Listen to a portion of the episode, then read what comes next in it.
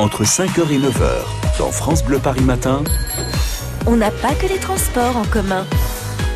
Mélodie Pépin arrive pour le journal de 7h30. Auparavant, dans 3 minutes, votre journal. David Kolski, vous êtes à Roland-Garros, dans les coulisses, les préparatifs avant l'ouverture. Que se passe-t-il? C'est ce que vous nous faites découvrir ce matin sur France Bleu Paris. Eh ben écoutez, euh, vu, vu qu'il faut euh, quand même des cours de tennis qui soient euh, bien comme il faut, je suis avec euh, Philippe Vaillant, responsable de l'entretien des cours euh, sur le cours central, le cours Philippe Châtrier. Là, on est en train euh, d'arroser, il y a de la terre battue de partout. Euh, on trace les lignes, c'est vraiment beaucoup de travail. Euh, il y a une très grosse équipe. Vous êtes combien au total? Alors, au total, nous sommes 186 euh, dédiés uniquement à l'entretien des cours. Et quelles sont les étapes le matin quand on prépare les cours euh, À part la terre battue, brosser, arroser, euh, il y a quand même beaucoup de choses? Il y a beaucoup de choses. Déjà, euh, connaître les conditions météo de la journée hein, qui vont nous Oui. dicter un peu euh, la marche à suivre. Euh, on commence par débâcher les cours puisqu'ils sont bâchés euh, toutes les nuits. hein.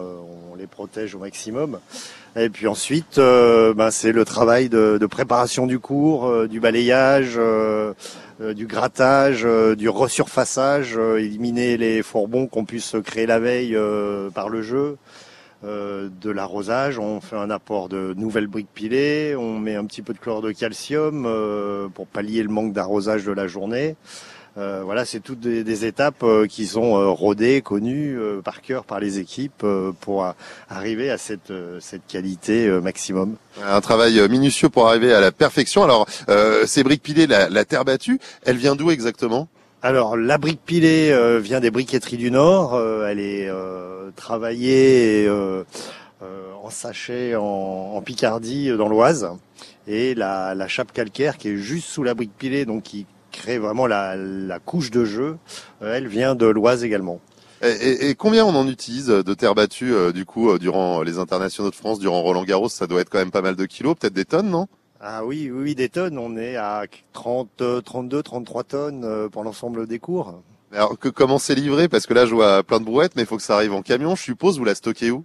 Alors ça arrive en camion, euh, c'est stocké dans des réserves euh, proches de chaque cours. hein, euh, donc c'est, ça arrive sur des palettes, dans des sacs.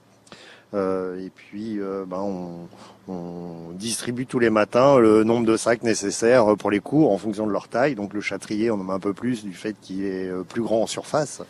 Voilà, donc euh, c'est, un travail vraiment d'équipe.